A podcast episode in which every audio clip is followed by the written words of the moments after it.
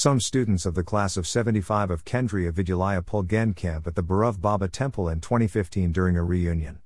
Do you visit temples, applies equally to mosques, dargahs, churches, gurdwaras, synagogues, etc.?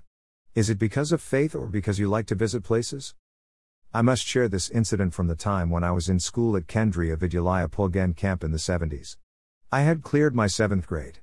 My neighbor friend had also cleared his exams. Anyway, that kid went to the Bhairav Baba temple near our house to thank God for having cleared the exam. At that time, a thought struck me in today's parlance, it would be the equivalent of FOMO fear of missing out. I wondered whether I was missing out on God's blessings. I told my mother that I wanted to go to the Bhairav Baba temple, break a coconut, and light some agarbatti scented sticks. My mother was only too happy. So, together we walked to the temple and paid obeisance in thanksgiving. In 2015, we had a school reunion after 40 years. At that time, we visited the Bhairav Baba temple.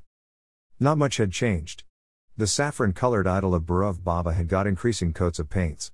There was an improved version of the stage where cultural programs were held. The shortcut from my former home to the temple was populated with overgrown weeds. The house itself had been condemned to dilapidation since a long time. A monkey had made itself comfortable on the chichbalai tree in the compound. Greater than our faith comes in moments, our vice is habitual. Greater than. Greater than Ralph Waldo Emerson. As I write this, I am telling myself what Emerson had said our faith comes in moments, our vice is habitual. I remember when I had fallen in love for the first time. I prayed fervently for just a letter from the girl, it didn't happen. You may not believe it, but there were times when I wanted India to win in cricket, again, my prayers were unanswered. Think of the various reasons for our prayers at different points of time in our lives. Isn't it ridiculous? But also remember that at that time it mattered to us more than anything else. Today, I follow what the Bhagavad Gita expounds you have the right to work, but never to the fruit of work.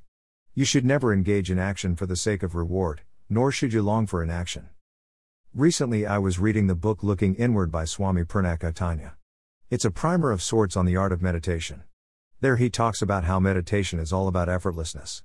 Sometimes I wonder, when you are a kid, is your life itself a mediation? Or if I may rephrase it, as an adult, how do I make my life itself a meditation? Thank you, Bhairav Baba, for being a part of my rite of passage. But at the end of the day, the purpose of all spiritual slash esoteric practices is not to be able to walk on water but to become a good human being.